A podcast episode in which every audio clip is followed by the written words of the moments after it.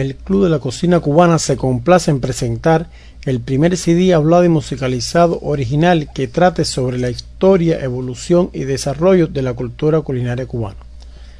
Su autor, licenciado y chef Víctor Navarro, durante años ha estado investigando, ejerciendo y difundiendo el tema histórico-cultural cubano tanto en la isla como fuera de la misma.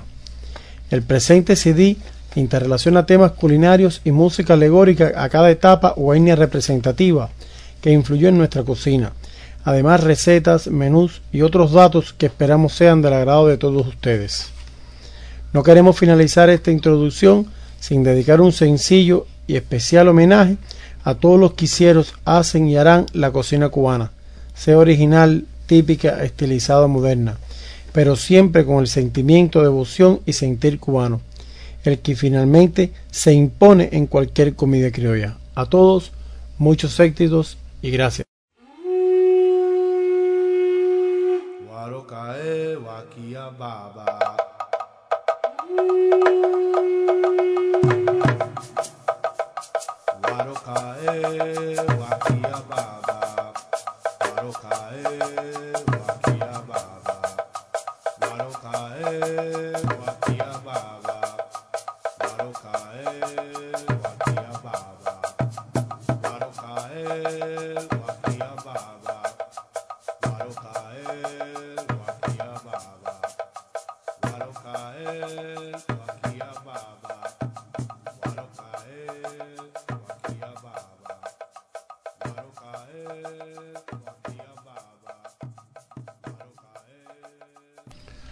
Como acabamos de escuchar, estos dos lindos temas musicales tienen relación con nuestras primeras etapas de existencia como isla, es decir, el famoso descubrimiento o la conquista del paraíso, como llaman otros.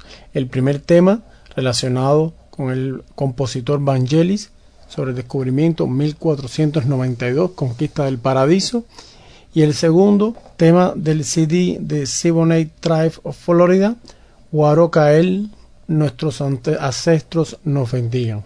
Y qué mejor bendición que hacer un trabajo como este, que se presente la historia en todo su sentido.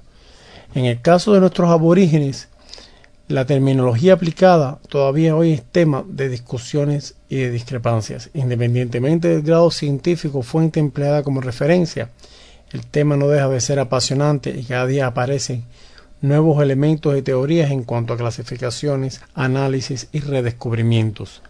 Muchos no están relacionados directamente con nuestra isla, pero sí se relacionan directamente con la evolución que tuvo lugar en la misma, como comparación con otros análisis en otras regiones del Centroamérica, el Caribe insular. Tradicionalmente la una de las etnias más conocidas en los, en los cubanos, los aborígenes cubanos fueron los taínos, así como los ciboneyes. Sus formas de, alimentación son, son aún desconocidas para nosotros, aunque hay muchos datos que disponemos de ellas, todavía no existen las referencias suficientes como para garantizar un estudio completo en este sentido. Los indocubanos, a pesar de coexistir en el tiempo con comunidades aborígenes o indígenas de otros países, no se podemos confundir las costumbres y formas de vida de los unos y los otros. Esto suele pasarle a algunos autores e investigadores que atribuyen a los aborígenes cubanos los mismos alimentos, formas de, alimentación y preparaciones fundamentalmente a base de maíz con el mismo o el chocolate con la misma fuerza con que la ejercían los aborígenes o los indígenas de otras civilizaciones en el continente. Vamos a hacer a continuación algunas referencias muy generales en cuanto a las tribus Siboneyes y Taínos como representantes más característicos del indo-cubano. Todavía en nuestros días, el tema o forma de expresión que refiere al arribo de los españoles a las Américas es muy discutible y en ocasiones polémico. Unos tratan de interpretar o emitir criterios sobre el tema como descubridores, otros prefieren hablar de encuentro de dos mundos. Independientemente del tema culinario que es el, principal objetivo de nuestro, trabajo, hay que hacer una obligada referencia a las condiciones que tuvieron lugar en estas formas de alimentación, tanto de uno como de otro grupo. los primarios o la, semilla de lo que posteriormente podemos hablar de cubanía. Los siboneyes practicaban la pesca utilizando espinas y vértebras de pescado en forma de arpones y anzuelos. Eran de por sí recolectores, cazadores y pescadores. Los taínos, comunidad generalmente relacionada con un nivel de desarrollo superior, fue desplazando paulatinamente a los siboneyes.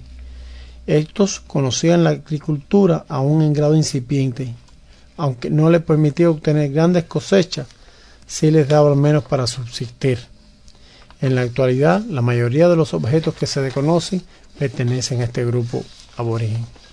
Sin pecar de exagerar, debemos, para comprender la influencia de estos primeros pobladores, por no decir etnias, analizarlo en dos sentidos. Uno, desde el punto de vista natural o circunscrito a las posibilidades que les daba la naturaleza, el medio, en este caso, la vegetación y la fauna. Segundo, a partir de la llegada de los colonizadores se produce un intercambio no solo cultural, sino hasta biológico, de donde surgen los cimientos de lo que sería uno de los más grandes teatros de participación y fusión de razas y etnias de, de diferentes partes del planeta, con el mérito mayor de fundirse y reconocerse hasta nuestros días como una mezcla indisoluble de lo que fue posteriormente lo cubano. Ese primer aporte de mestizaje fue brutal y obligado, no cabe duda, pero fue la semilla de lo que somos hoy. Independientemente de la poca presencia aborigen en nuestros días, todos debemos reconocer el aporte, el valor de lo que significó estas etnias en nuestro continente y en este caso en nuestra isla. Especial reconocimiento merece el cazabe o cazabí, el que apenas se consume en el, occidente del país desde hace muchos años, pero el que todavía queda mucho por agradecer y venerar, no como lo pudieron hacer nuestros ancestros, sino como actualmente lo, utilizamos en muchas regiones del país y fuera del mismo. Es sin duda el más antiguo y primogénito de los platos cubanos, si podríamos llamar cubanos en esta etapa. Sin embargo, lamentablemente en nuestros días, muchos de los pobladores no saben ni qué es ni cómo se come. Inclusive nuestros profesionales hacen muy poco o ningún uso de él. Las diversas fuentes consultadas para este subtema incluyen los resultados de estudios y referencias de cronistas de la época, especialmente españoles que conocieron y se relacionaron con los pobladores y dejaron sus referencias y experiencias en muchos de los documentos que en hoy día se pueden consultar. En ellos se observa la yuca y el maíz dentro de los vegetales más consumidos, al igual que los ajíes y algunas raíces. Dentro de las frutas se hace referencia al anón, la piña, el mamey. En las carnes podríamos hablar de la jutía, majá, manatí, patos, yaguasa y otras. Cuesta mucho trabajo para las generaciones actuales imaginar la importancia trascendental que tuvo para los españoles encontrar pobladas estas islas, con el desarrollo, si podemos llamarlo, que les permitiría el sustento a partir de técnicas y descubrimientos que a pesar de las limitaciones y el grado de desarrollo de sus pobladores, fue suficiente para alimentar, establecer y desarrollar los asentamientos de los españoles durante la primera mitad del siglo XVI. Lógicamente a este sustento y desarrollo se suma la incorporación de productos venidos de la metrópoli, los que se fueron incorporando poco a poco a la dieta cubana aunque las influencias de los aborígenes hasta nuestros días no tienen igual repercusión o resonancia como en el caso de la influencia española y africana, todavía conservamos algunas preparaciones típicas de nuestros aborígenes, como es el caso del casabe, algunas preparaciones de maíz y la utilización de la cerámica y la cestería como elemento artesanal en el servicio de alimentos, más bien en actividades o fiestas tradicionales. Cabe destacar el nivel de aporte de uno y otro continente de forma general. América o el Nuevo Mundo, el maíz, tomate, yuca, chocolate, papa, ajíes, aguacate, maní, piña. Europa o las metrópolis, carnes rojas, el cerdo, caballos, vacas, lechuga, melón, plátano, la pera, el trigo, melocotón. Dentro de las preparaciones características de los aborígenes, como hemos dicho, está el casabe ¿Qué es el casabe o cazabí? no es más que una preparación derivada de la yuca, la cual se raya, una vez pelada se raya, se exprime para sacarle todo el líquido posible. Muchos plantean en las referencias históricas que este líquido resultante de la yuca que se utilizaba era un líquido venenoso y que provocó la muerte de muchos de estos aborígenes, hasta darse cuenta del peligro de consumo del mismo. Es así como, con la sapiencia popular, estos aborígenes fueron capaces de con esta harina de maíz cocerlas en forma de torta en una piedra bien caliente llamada burén, un horno para esa época, ponerlas y secarlas al sol y con esa forma alargada y seca consumir muchos de los alimentos combinados con ellos. Por ejemplo, el consumo del cazabe con las masas de puerco asada que quedaron de un día para otro es una de las delicias y experiencias culinarias cubanas más deliciosas que se, ven en el oriente del país. Igual que la utilización de este cazabe con ropa vieja, con una carne en salsa y demás, es una delicia, sin lugar a duda, y una combinación perfecta de lo que en estos tiempos sería las proteínas y los carbohidratos, en este caso con el casabe. Además, el casabe tiene la, la virtud de que es un producto que a pesar de su forma tan simple o sencilla, es un producto que no necesita de grandes condiciones para su mantenimiento y conservación. Al ser seco y por las condiciones naturales de la isla y en muchos lugares fuera de la misma, por la presencia de calor, es un producto que se puede conservar durante largos periodos de tiempo. A nuestros aborígenes y a nuestros descendientes directos de aborígenes y a aquellos que nos gustan estos productos, es una sensación muy agradable utilizar el casabe como combinación de muchos alimentos. A todos, muchas gracias y agradecimiento por esta creativa, sencilla receta de casabe. A continuación, vamos a poner una música alegórica a la presencia española.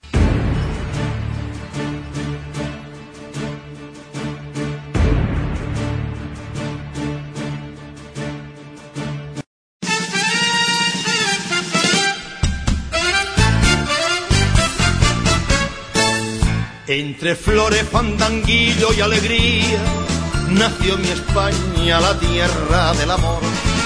Solo Dios pudiera hacer tanta belleza y es imposible que puedan haber dos. Y todo el mundo sabe que es verdad y lloran cuando tienen que marchar.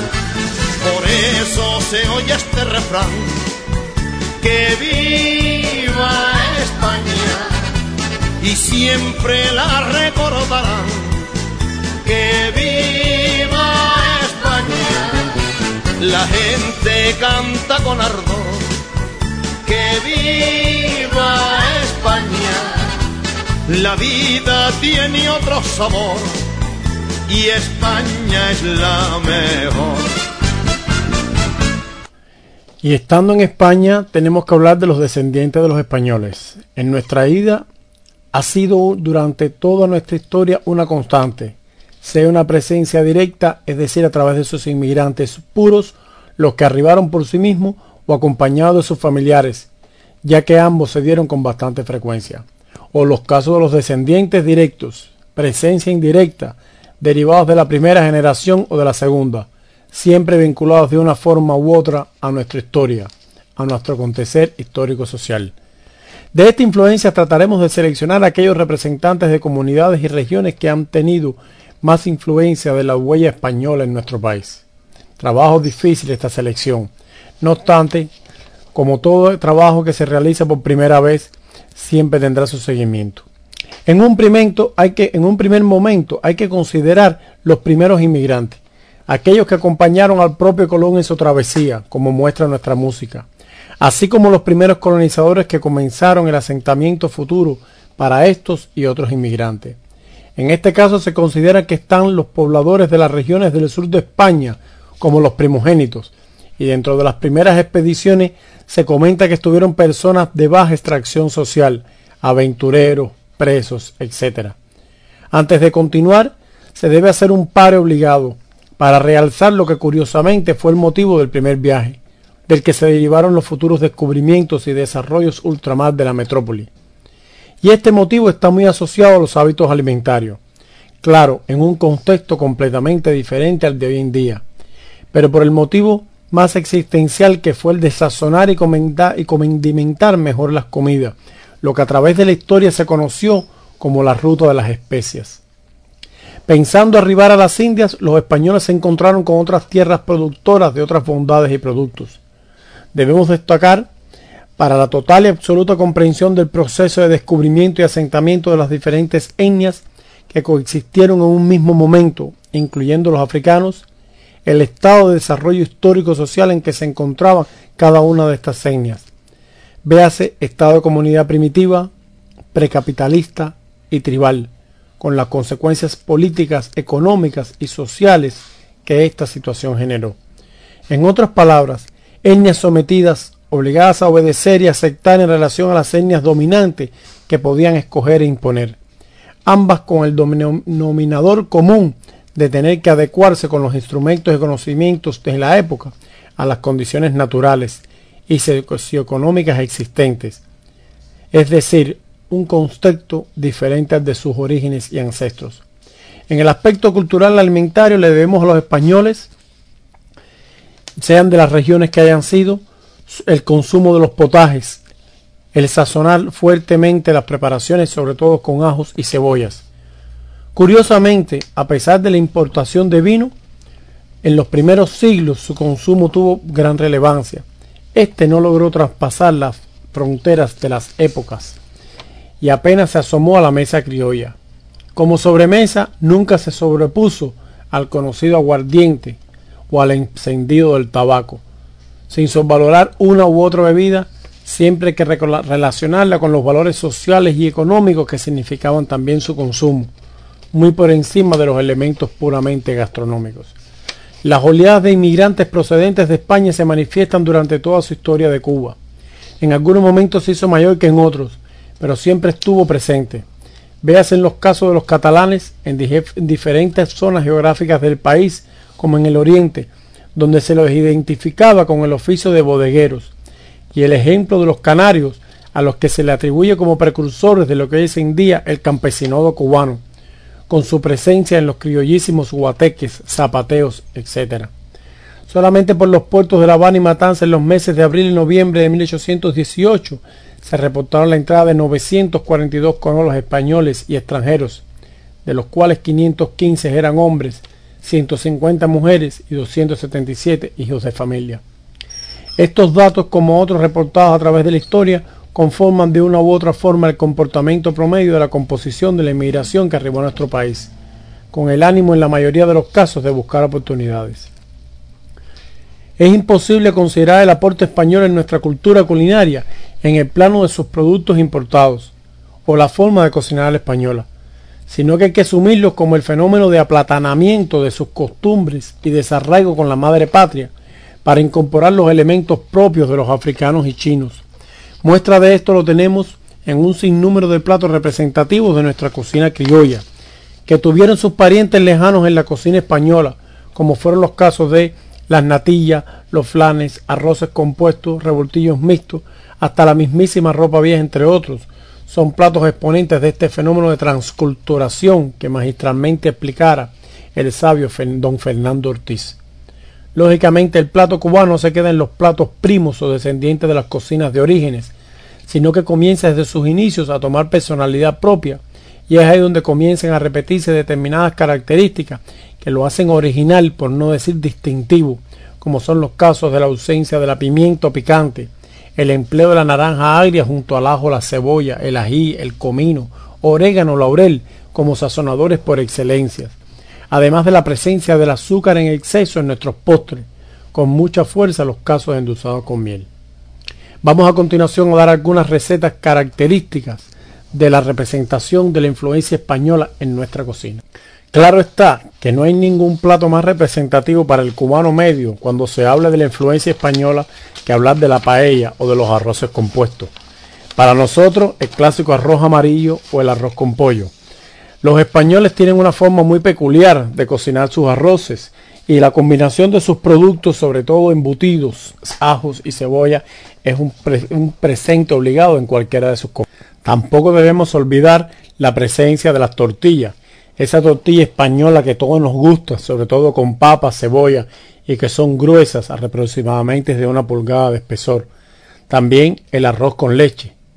¿Y qué decir de los potajes? Esos garbanzos, esos frijoles blancos, donde le ponemos chorizo, donde le ponemos papas, le ponemos alguna... Pero vamos a detenernos un segundo en la tortilla. Cualquiera diría, pero bueno, es una de las cosas más sencillas de hacer. Sin embargo, dentro de la misma sencillez y simplicidad está su complejidad. Es decir, no imaginemos una tortilla simplemente como cascar unos huevos, mezclarlos y ponerlos en un sartén con poco aceite, sino vamos a pensar que en el caso de una tortilla española tiene sus trucos, tiene sus pequeñeces y tiene sus detalles. Vamos a hablar de forma muy general de algunos de estos elementos a la hora de considerar la elaboración de una tortilla española. En primer lugar, el sartén, sartén bien escogido, limpio, que sea de usar tortilla, que no esté rayado, que evite por cualquier momento que se nos vaya a pegar. Los huevos se cascan como mínimo 3, 4, 5 huevos en dependencia del sartén. Las papas están ligeramente precocinadas, al igual que las recién cocidas. Estas papas y cebolla, junto con los demás ingredientes, como puede ser un poco de ajo, un poco de comino, se ponen directamente en el bol o en el recipiente donde están ya los huevos cascados ahí calientes y aunque parezca que no, va a haber, se va a producir como si fuera una ligera cocción con un ligero espesor, a pesar de que estén fuera del calor. Recordemos que ellos conservan el calor recién salido del sartén. Luego, esta mezcla bien preparada en el sartén ligeramente caliente, con poco aceite, se añaden todos estos ingredientes, todo este batido, se mezcla bien, se deja reposar se va, se va removiendo de manera que vayamos dándonos cuenta que se va cocinando todo el fondo de la tortilla y sus alrededores a fuego medio y posteriormente cuando comprobemos con el mismo tenedor o una espátula que se puede despegar las paredes ligeramente del sartén que, que ya se está cocinando en su interior y en la parte de abajo lo pasamos para el horno para terminar su cocción completa.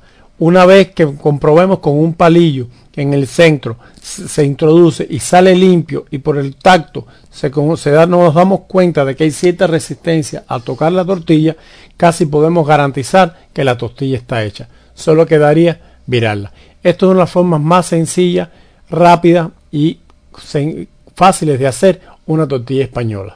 Y de la presencia española obligada por naturaleza en toda nuestra historia, pasamos a la influencia africana. ¿Cuánto le debemos a África? ¿Cuánto le debemos a aquellos esclavos que vinieron de, África, de distintas regiones, de distintas tribus, de distintas etnias, religiones? Todos de una forma u otra dieron su punto en nuestra sazón, en nuestra comida.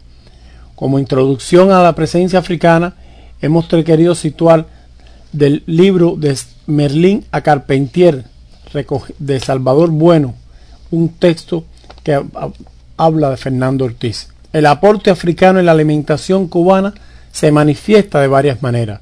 Primero, ciertas comidas y bebidas oriundas de África que aquí se popularizaron, aunque muchas ya se perdieron. Dos, por los nombres africanos que aún reciben en Cuba ciertas cosas en la alimentación. Tres, algunos de los platos condimentados a estilo de los pueblos del continente negro. 4. Ciertos gustos, prácticas y costumbres culinarias que de allá nos vinieron. Y para qué mejor esta introducción que un tema muy popular de nuestra música referente a África.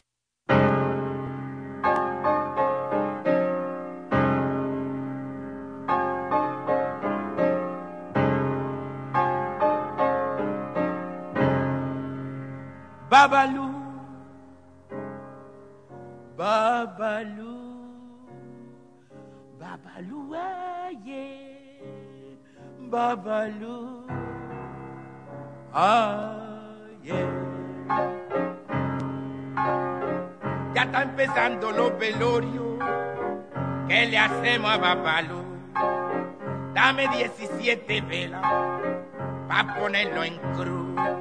Dame un cabo de tabaco, Mayenge, y un jarrito de aguardiente. Dame un poco de dinero, Mayenge, para que me dé la suerte ya está empezando los velorios. ¿Qué le hacemos a Babalú? Dame 17 velas para ponerlo en cruz. Dame un cabo de tabaco, mayenge. Y un arito de aguardiente. Dame un poco de dinero, mayenge. Pa' que me dé la suerte. Yo quiero pedir que mi negra me quiera, que tenga dinero y que no se muera, que yo le quiero pedir a Papalú una negra bebona como tú, que no tenga otro negro y que no se muera. Ah, mi Babalú, aye, Babalú, aye. Ah, mi Babalú, aye, Babalú, aye, Babalú, aye. Yo quiero pedir que mi negra me quiera. Este clásico de la música cubana, Babalú Aye, interpretado magistralmente por Bola de Nieve, forma parte de uno de los elementos importantes a la hora de considerar la influencia de las etnias africanas en nuestra cultura culinaria, en el sentido que uno de los aspectos fundamentales a la hora de cocinar los africanos fue las comidas que se hicieron y hacen los descendientes de los mismos en nuestros tiempos en función de sus creencias y ofrendas que hacen a sus deidades, comidas o preparaciones que requieren determinadas especificidades no relacionadas directamente con la alimentación o con los valores nutricionales o gustos en la comida o en la gastronomía, sino que se rigen por patrones religiosos o sincréticos que tienen que ver con nuestra cultura culinaria, pero no la decide la técnica aplicada en este sentido. Lo, el otro elemento que tenemos en cuenta a la hora de valorar la influencia africana es sobre la base de las condiciones de vida en los barracones y palenques, en forma de alimentaciones que no decidían ellos mismos, sino que eran las que disponían para ello sus propietarios o sus hacendados. Curiosamente, algunas de estas dietas aún se conservan en los libros y lamentablemente para muchos cubanos de hoy en día, muchos quisieran o desearían disponer al menos de este tipo de dieta para su subsistir diario. Los africanos que arribaron a Cuba vinieron en condiciones infrahumanas. Prácticamente eran cazados como animales y obligados por la fuerza a embarcar hacia las colonias donde iban a contribuir al desarrollo económico. Aunque su contribución no quedó en el plano económico, sino que trascendió a través de los tiempos hacia otras esferas de la vida social en el país. Fundamentalmente, sus actividades culturales, entiéndase bailes, lenguajes, creencias religiosas, formas de diversión y por ende de alimentación, hizo que su influencia trascendiera el sentido económico por el cual vinieron, como máquinas productoras y fabricadoras de productos. La vida del esclavo mucho se ha escrito.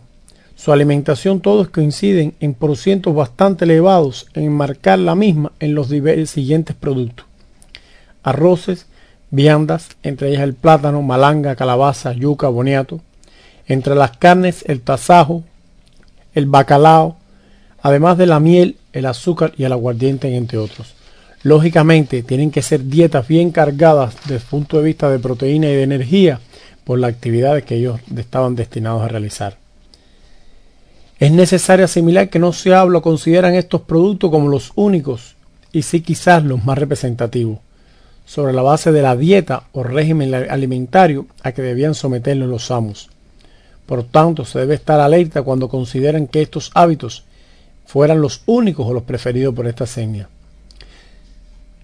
El creyente cocinero, independientemente de poder tener o no conocimientos culinarios o técnicas más o menos profesionales, sus valores se supeditan a los valores religiosos de este tipo de comida.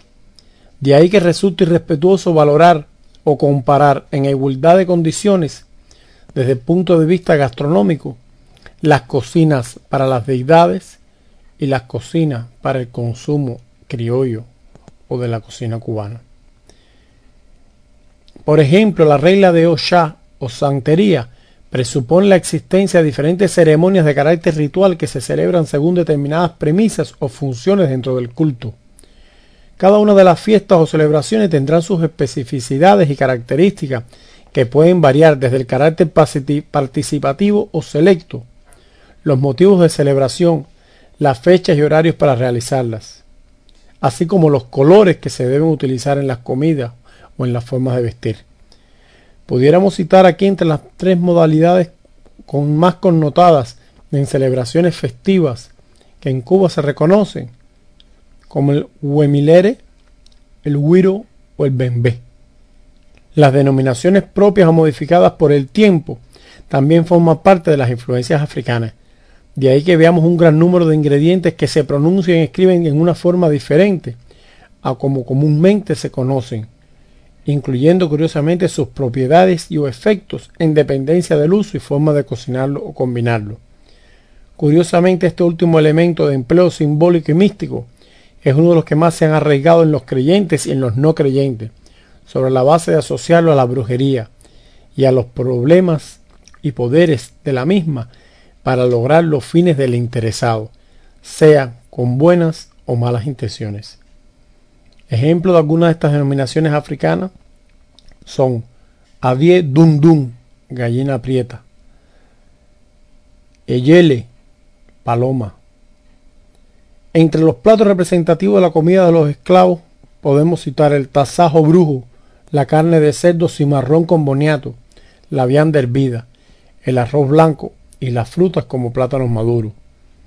Entre platos representativos de ofrendas a los orillas están ochinchín, gallina a lo yalode, pato a lo yemayá, sopa criolla y dulce de naranja. A continuación, Vamos a explicar brevemente uno de estos platos, como son las delicias de calabaza. Se utiliza la calabaza, el aceite o mantequilla, poco de salsa de tomate, cebolla, perejil, pan rallado, sal y pimienta. Se cortan la calabaza y la cebolla, el perejil y se engrasa en molde de barro. En este molde de barro engrasado se adiciona una camada de calabaza en rebanada pimienta, puré de tomate, pan rallado, cebolla y perejil. Y se hace esto como tres veces para formar capas. En la última capa se pone la mantequilla y se cocina. Delicioso plato, simple y a la vez nutritivo. A todos los de influencia africana y a que les gusta esta comida y la hacen a diario, también damos las gracias. Y no podía faltar en este recorrido histórico, cultural, culinario cubano hablar de la presencia de los chinos. El chino en Cuba tuvo un gran peso desde el punto de vista cultural culinario, al igual que el negro esclavo en las casas de los amos y en los oficios de cocina. Ellos jugaron un papel importante en lo que posteriormente se denominó nuestra cocina cubana o cocina criolla. Los chinos tuvieron la peculiaridad que emigraron eh, a Cuba en dos momentos. Uno, en el alrededor del año 1847 en condiciones de esclavos como culíes, considerándose una raza superior al negro esclavo, pero no igualándola nunca al blanco español o criollo. Sin embargo, hubo otro momento en la historia de Cuba en la década del 1860 al 1870 en que ocurre una llegada menos masiva que la anterior de chinos pero chinos con una solvencia económica diferente a los culíes. A estos son los que se le atribuye la fundación de barrios y sociedades chinas y pequeños negocios en Cuba, fundamentalmente lo que se conoció como el barrio chino en La Habana, ubicado en las calles de Zanja y Dragones. Y para ningún cubano es un secreto que cuando se habla dentro de es cocina cubana influencia de la presencia de vegetales, de la presencia de hierbas, de presencia de sustancias aromáticas, de la mística a la hora de cocinar y el gusto y la laboriosidad en lo que es la cocina y en otros quehaceres de la vida, siempre tendremos en cuenta al chino cubano o a los descendientes de los chinos. Es por eso que hemos traído a colación un tema musical denominado El Yerbenito Moderno, interpretado magistralmente por nuestra Celia Cruz.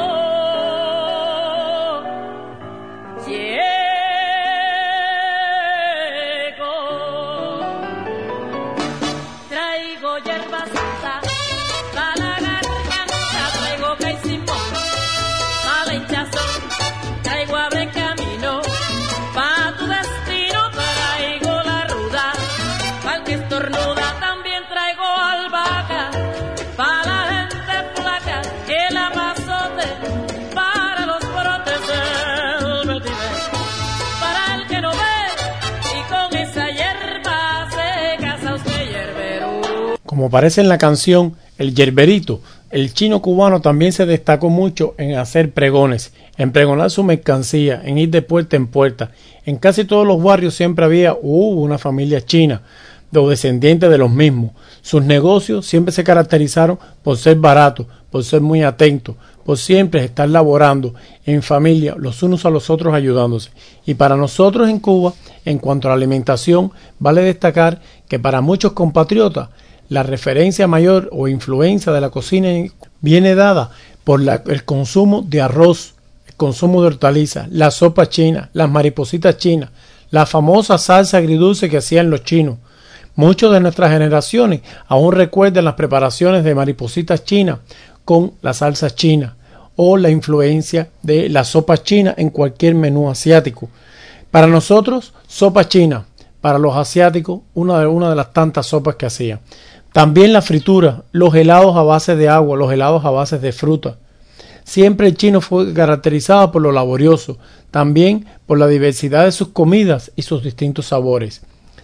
Vale la pena destacar que para muchos compatriotas, cuando se habla de la influencia de la cocina china en la cocina cubana, todos la asocian a la influencia del arroz. Muchos consideran incluso que el arroz que nosotros comemos en Cuba o que comemos los cubanos en Cuba o fuera de la misma tiene que ver por la presencia o la influencia china. Y esto no es así. Recordemos todo que la cultura culinaria china o la cocina asiática es una de las más grandes cocinas que ha existido a través de todos los tiempos, incluso para muchos profesionales más, más allá de la cocina francesa.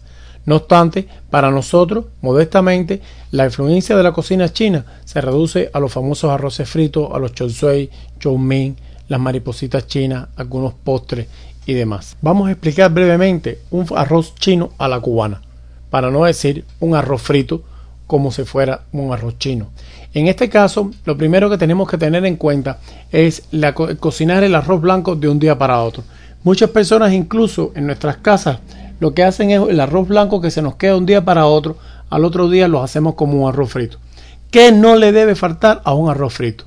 En primer lugar, el frijol chino, aunque quienes lo sustituyen por una col cortada bien, bien fina. Segundo, la presencia del cebollino, o de la cebollita verde.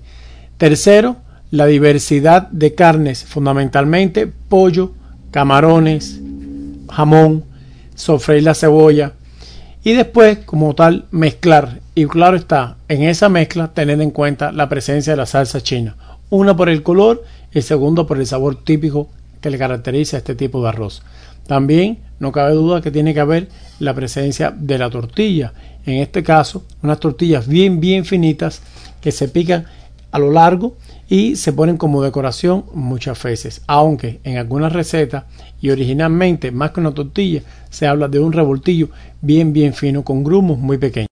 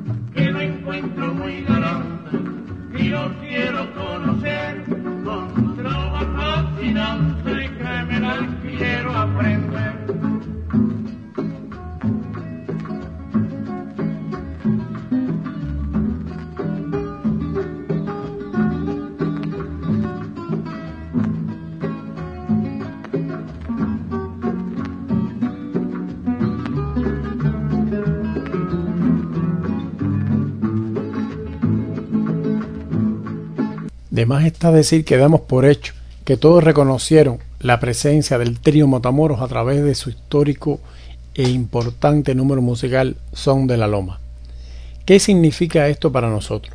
¿Qué cambio le vamos a dar o qué valorización vamos a dar de este tipo de música en este tipo de trabajo relacionado con la cultura culinaria? Pues bien, se trata nada más y nada menos de empezar a hablar en términos de cocina cubana, de cocina criolla, y para esto hemos traído dos momentos históricos muy importantes. Uno, la guerra de independencia. Y segundo, la toma de una conciencia nacional, si se pudiera llamar así, de nuestro campesinado cubano. Ambos hechos, de una forma u otra, tienen mucho que ver con lo que sería y lo que es la cocina criolla o cocina típica cubana. La guerra de independencia, ¿por qué? Porque por primera vez se juntaron con los mismos objetivos blancos, chinos, mulatos y negros para defender nuestra tierra, para hacerla independiente y libre. Es a partir de este momento en que se puede hablar con propiedad y justeza de cubanía, de toma de conciencia nacional, sin tener esto significar que anteriormente no se manifestaran estas demostraciones del fenómeno nacionalista, por encima de fraccionamientos, reformismos, etc. Pero independientemente de los valores históricos que intrínseca, que llevan implícito este momento, nosotros desde el punto de vista cultural culinario queremos traer a colación algunos ejemplos vivos de lo que forma los hábitos alimentarios de nuestros mambises, de aquellos que se lanzaron a la manigua a luchar por la independencia de Cuba. En este caso se recoge del diario de Céspedes cuando aparece es la llegada al campamento de los vianderos, cargados con raspaduras y varios jolongos llenos de magníficas viandas, y exclama Esto pasado los cuatro años de guerra y en medio de esta selva, por hambre no nos rendirán los españoles. El 12 de mayo Martí anota la abundancia de reses en la zona entre la Jata y la Vuelta, en las márgenes del río Contramaestre. De noche, en la Jatía, comen plátanos y quesos. A la mañana siguiente, escribe Martí, prueban queso remojado en café, costumbres extendidas sobre todo en la parte central de la isla. En otros encuentros con familias campesinas, Ramón Roa deja testimonio de un suculento ajiaco, en plato o balay y en una bagaña, enorme jícara de guiro que fue destinada al caldo sazonado con ají cachucha. Como vemos, estos y muchos otros ejemplos podemos ponerlos de, relacionados con la cultura culinaria cubana, pero no de una forma gastronómica o técnico profesional, sino realmente desde el punto de vista histórico-social. Cómo esos cubanos fueron capaces de mantener sus hábitos culturales culinarios en un contexto hostil y dentro de una guerra como tal. En el caso de lo que es cocina cubana tradicional desde el punto de vista de la cocina criolla o cocina de Monteavent, ha sido la que nos ha representado nacional e internacionalmente como la más genuina de nuestra cocina cubana. Sin embargo, no debemos quitar mérito también a la cocina cubana que se hace en las ciudades o que se hizo en las ciudades y cómo esta cocina trascendió los planos también del contexto nacional pero la mayor fuente de riqueza y la mayor fuente de incorporación de platos vinieron generalmente de platos de las haciendas, esos mismos platos que hacían las nanas, los esclavos, los descendientes de los mismos, para sus amos o dueños, y de ahí, de ese mestizaje, de la comida hecha por estas personas que tenían un extracto social bajo, para los gustos de los señores y de los amos, podríamos decir que salió lo que es la cocina cubana una cocina esclava, una cocina que desde sus inicios se forjó por la necesidad, se forjó por el esfuerzo y se forjó por la dedicación de estas personas a este noble y importante oficio. Lógicamente, a la hora de hablar de una receta característica o representativa de la cocina cubana, se debía hablar en primer lugar del ajiaco. No obstante, por lo extendido de esta palabra en cuanto a sus términos desde el punto de vista cultural culinario en todo el resto de América, donde todos de una forma u otra tienen su ajiaco, unos más, unos menos, con más o con menos ingredientes, nosotros hemos preferido utilizar como ejemplo de la cocina cubana el cerdo asado, sea en púa, sea en el horno o sea en otras de las formas que pudiéramos cocinarlo. Sin embargo, lo fundamental en un cerdo asado a la cubana es, por encima de todo, la presencia de la reina de nuestros ingredientes ácidos. Estamos haciendo alusión a la naranja agria. Difícilmente hay un cerdo que pueda saber tan rico como un cerdo de la cubana que no tenga naranja agria. Aunque conocemos de la existencia de algunos inventos de combinaciones de limones, de vinagres con naranja dulce y demás, pero la naranja agria, sin lugar a dudas, da un punto que difícilmente otro ingrediente lo pudiera sustituir. El comino, en segundo lugar, el ajo, el orégano, cebolla, sal, pimienta, hojas de laurel, pimentón. Hay quien le pone vino seco. Todo este maceración es la clave fundamental a la hora de cocinar un cerdo a la cubana. Es decir, preparar este producto, esta salmuera, este macerado y aplicarlo a toda la carne del cerdo y haciendo sus incisiones de forma tal de que penetre pegado a los huesos en todo lugar. Este trabajo de maceración del cerdo debe hacerse como mínimo de un día para otro, como decimos nosotros, para que trabaje, para que realmente se impregne de sabor. Desde el punto de vista cultural culinario o técnico profesional, esta maceración implica transformaciones químicas que prácticamente garantizan una buena cocción cuando posteriormente lo sometemos al calor. Siempre adobando o macerando la parte que da para las carnes, no la parte que da para el pellejo. Luego Viene la etapa final, que es la etapa de la cocción, y es la etapa que durante la, durante la misma se manifiesta, consciente o no, el rito de la preparación del cerdo y del embullo y el ambiente que se crea alrededor del mismo, donde los muchachos juegan, las personas mayores se ponen a conversar, a tomar, siempre hay uno que es el que tiene la responsabilidad de cocinarlo, hay quienes cuando ya están en su etapa, más allá de un tres cuartas partes de cocción, ya quieren coger un pedacito de pellejo y toda una serie de cosas que se suceden alrededor de un cerdo que cada uno de nosotros debemos tener seguro en nuestras propias experiencias. Como música, vamos a tomar una que esperamos que sea del gusto y el agrado de ustedes.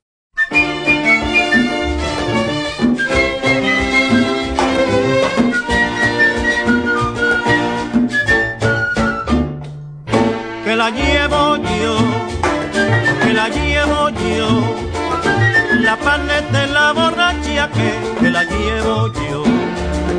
Ya el dulcero, ya viene el dulcero, con panes de las borrachas, con el rico sube y el magarete con leche como le gusta a usted. A la loma de Belén, de Belén nos vamos, a la loma de Belén, de Belén nos vamos.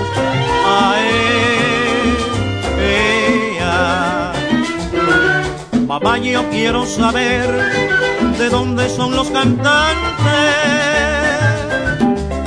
que lo encuentro muy galante y los quiero conocer con sus trovas fascinantes, que me las quiero aprender.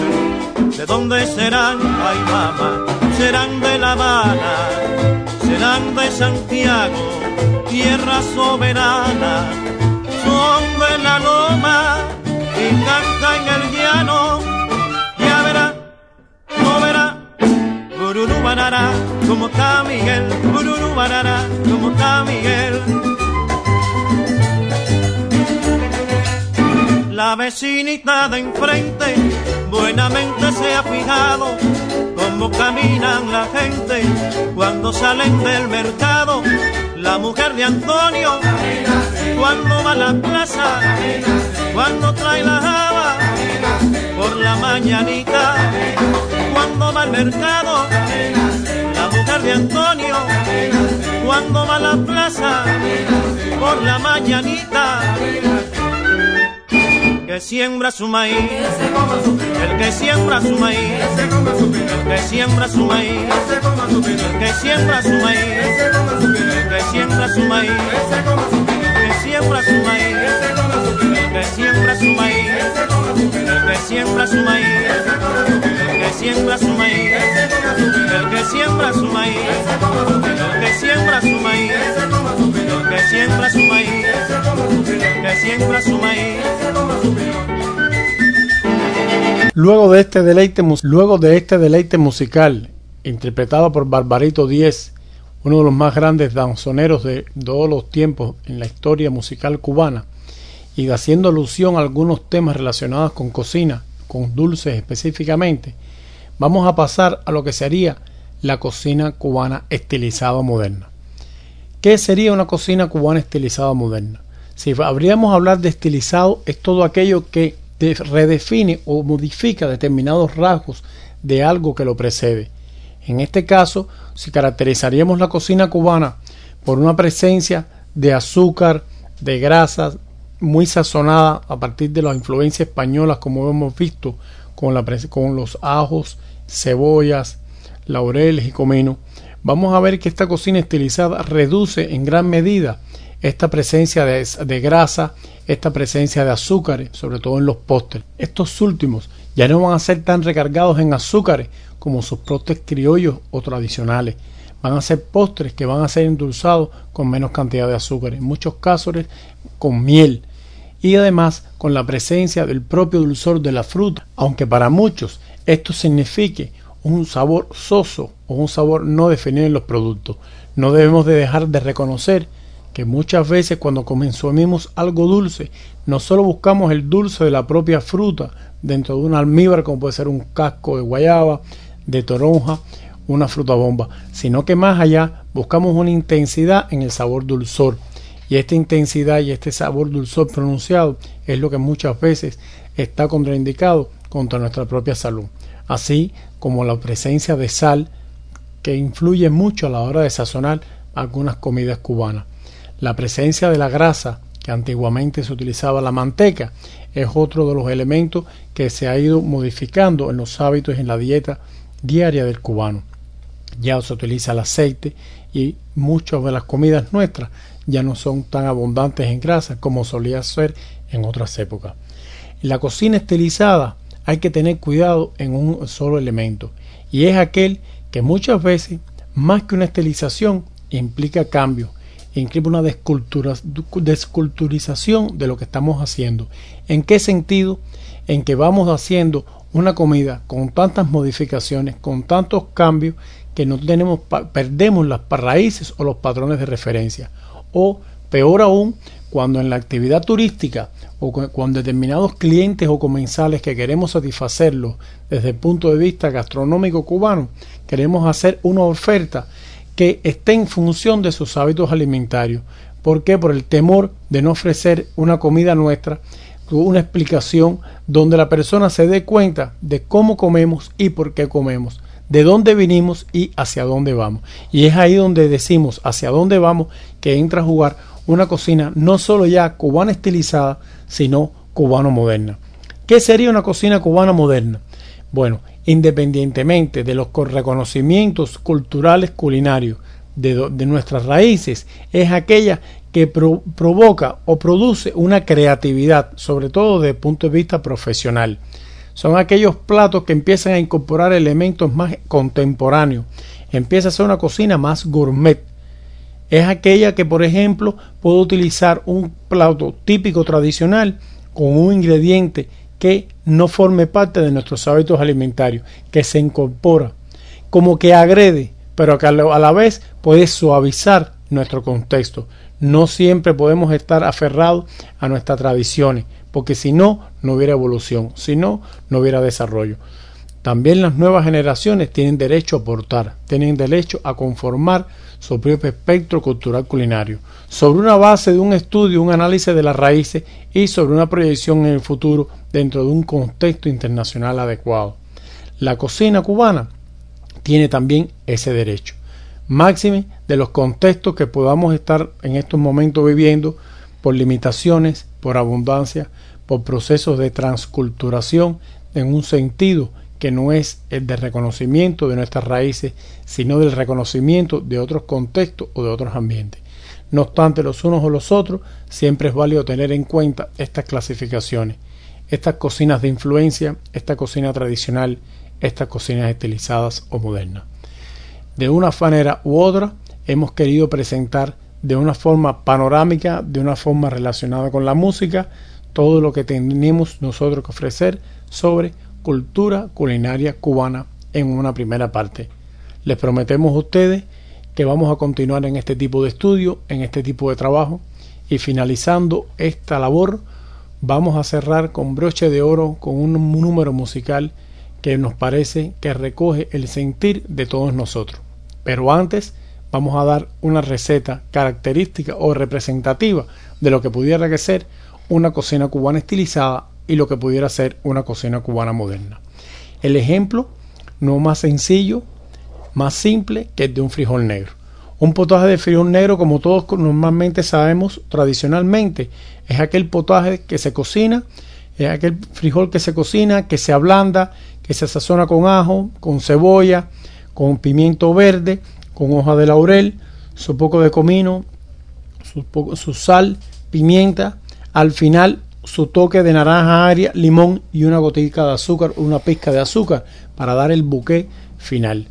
Un frijol negro estilizado no sería aquel que muchos de estos ingredientes los mantendríamos.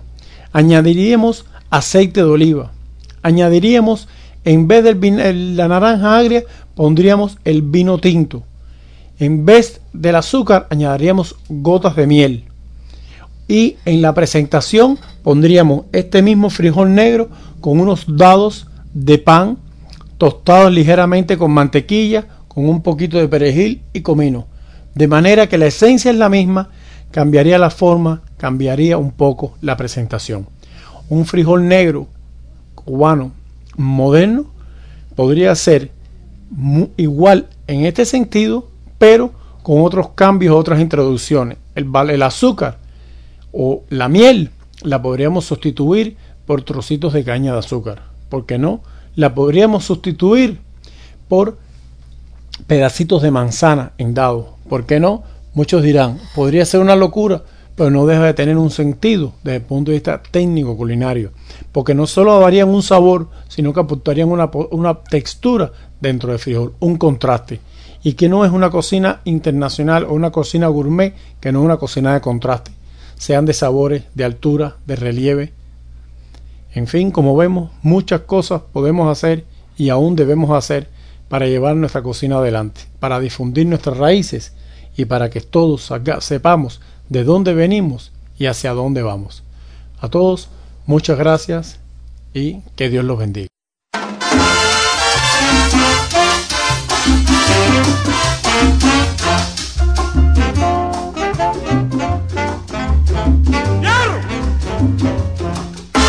Tengo que buscar dinero para comerme un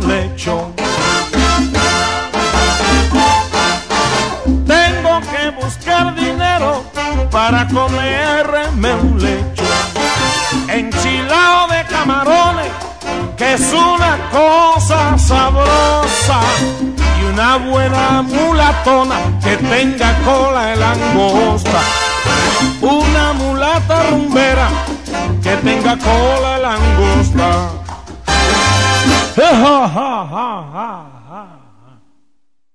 Su cola de langosta. La langosta, ay, qué buena está. La langosta, como me gustan las mujeres que tengan cola. La langosta, la mulatona cubana que tiene. La langosta, que mulata más sabrosa y como viene. La langosta.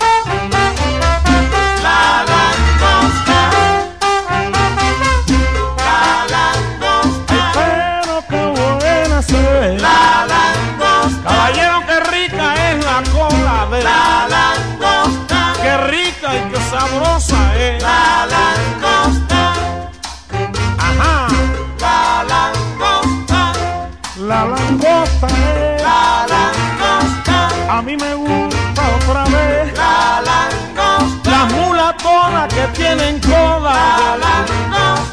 ¿Qué cola? ¿Qué cosa? La langosta.